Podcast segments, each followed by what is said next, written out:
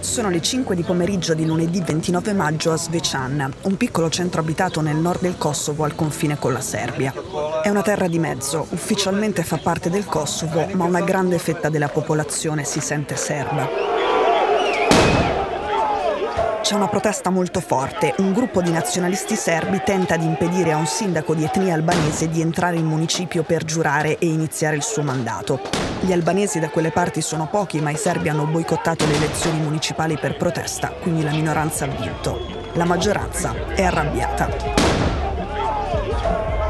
Arrivano i soldati della missione NATO che sono schierati in Kosovo per prevenire gli scontri, sono alpini e si mettono in mezzo. Del resto il loro compito lo dice anche il loro nome, sono una forza di interposizione. Quando la tensione è alta, gli alpini devono separare i serbi che considerano il Kosovo roba loro, un pezzo di Serbia, dal resto della popolazione.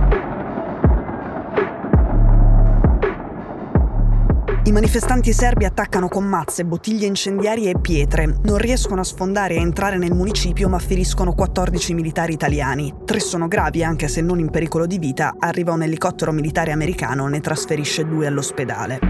Molti manifestanti hanno il volto coperto per non farsi riconoscere, alcuni hanno un cappellino nero del marchio sportivo più famoso del mondo, Nike e persino una bandiera nera con il baffo della Nike, però sotto non c'è il motto Just Do It, ma uno slogan della protesta serba. È un segno di riconoscimento perché quello è il cappellino preferito di Veliko Belivuk, un capo ultra che è anche il capo della banda criminale più pericolosa della Serbia, accusata di controllare il traffico di cocaina nei Balcani e di aver ucciso e poi fatto a pezzi i suoi rivali.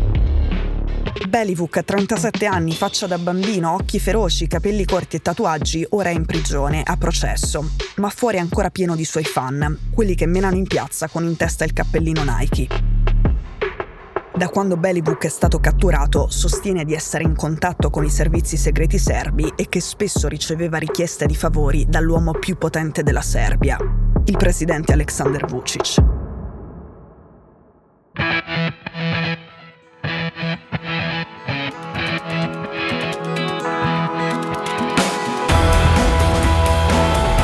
Sono Cecilia Sala e questo è Stories.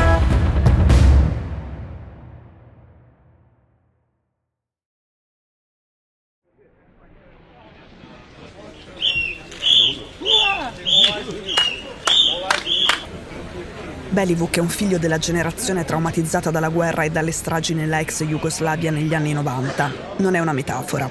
Suo padre era un ex soldato che teneva due granate in un cassetto della cucina quando aveva nove anni, dopo una discussione con la moglie, prese le granate, si incamminò verso la porta di casa e si fece saltare in aria.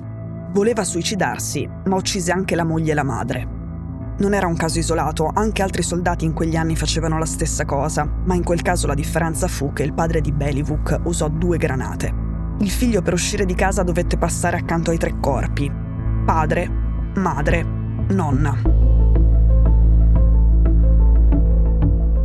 In Serbia i tifosi di calcio esercitano un potere forte sulla politica. Gli stadi non sono soltanto stadi, ma le fucine dove ideologie e gruppi paramilitari nascono, si fondono, decidono le sorti del paese e dei suoi leader. L'ossessione per la violenza e per il coraggio in combattimento sono una parte importante dell'ambiente. Se non affronti i rivali, non sei considerato nessuno. Quando li affronti e ti fai notare, allora cominci a essere considerato affidabile, degno di portare a termine qualche missione anche fuori dallo stadio. Sono stati i tifosi serbi i primi a partire per la guerra negli anni 90 e sono stati i tifosi serbi a decidere la fine del presidente nazionalista Slobodan Milosevic nell'ottobre del 2000. Belivuk si è inserito tra i tifosi del Partizan a una squadra della capitale Belgrado e ha trasformato lo stadio nella centrale operativa della sua banda criminale. Erano loro a decidere chi entrava e chi usciva, giocatori inclusi, ed erano loro a controllare le telecamere di sorveglianza usavano i sotterranei dello stadio per lavorare la cocaina e per venderla ai grossisti a 40 kg per volta che poi l'avrebbero distribuita agli spacciatori. Ma c'è di peggio. Bellybook e i suoi avevano trasformato un bunker sotto lo stadio in una sala di torture dove uccidevano i loro nemici e filmavano tutto e poi mandavano foto ai contatti che trovavano sui telefoni delle vittime. Erano sadici.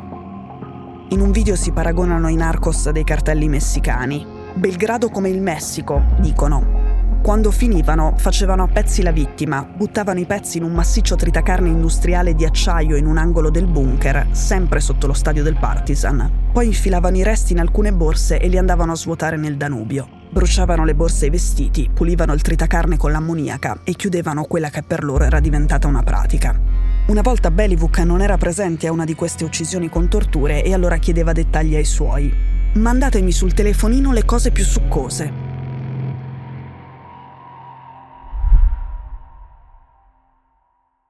Belivuk e alcuni uomini della sua banda sono stati arrestati non grazie alla polizia serba, ma grazie a Europol, l'agenzia dell'Unione Europea per la lotta al crimine.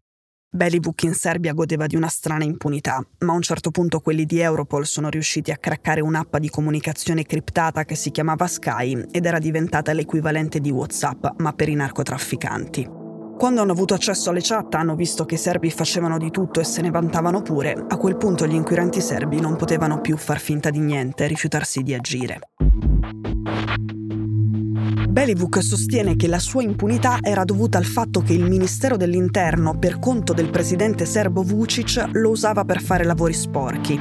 C'era da sopprimere una protesta dei tassisti che scioperavano contro l'app Cargo? Se ne occupava Belivuk con il suo potere di intimidazione. C'era da minacciare un politico rivale, c'era da imporre ai tifosi del Partisan di non cantare slogan contro il presidente durante le partite? Stessa cosa, se ne occupava Belivuk. Lui sostiene persino che il presidente, preoccupato che qualcuno attaccasse la sfilata del Gay Pride e della figuraccia che la Serbia avrebbe fatto con l'Europa, chiese a Belivuk e ai suoi ultra di garantire la sicurezza della manifestazione. In effetti, tutto andò liscio.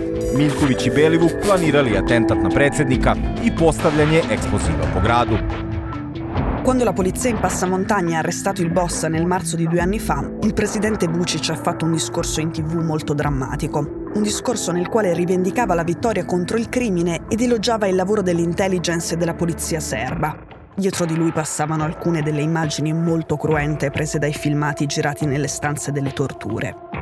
Vucic nega qualsiasi relazione con la banda criminale e ha cominciato un procedimento legale contro Belivuk.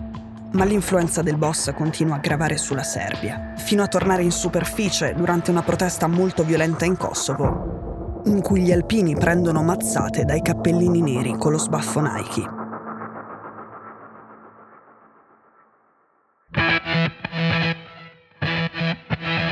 Stories è un podcast di Cora News prodotto da Cora Media. È scritto da Cecilia Sala. La cura editoriale è di Francesca Milano. In redazione Simone Pieranni. La sigla e la supervisione del suono e della musica sono di Luca Micheli. La post-produzione e il montaggio sono di Daniele Marinello. La producer è Monica De Benedictis. Le fonti dei contributi audio sono indicate nella sinossi.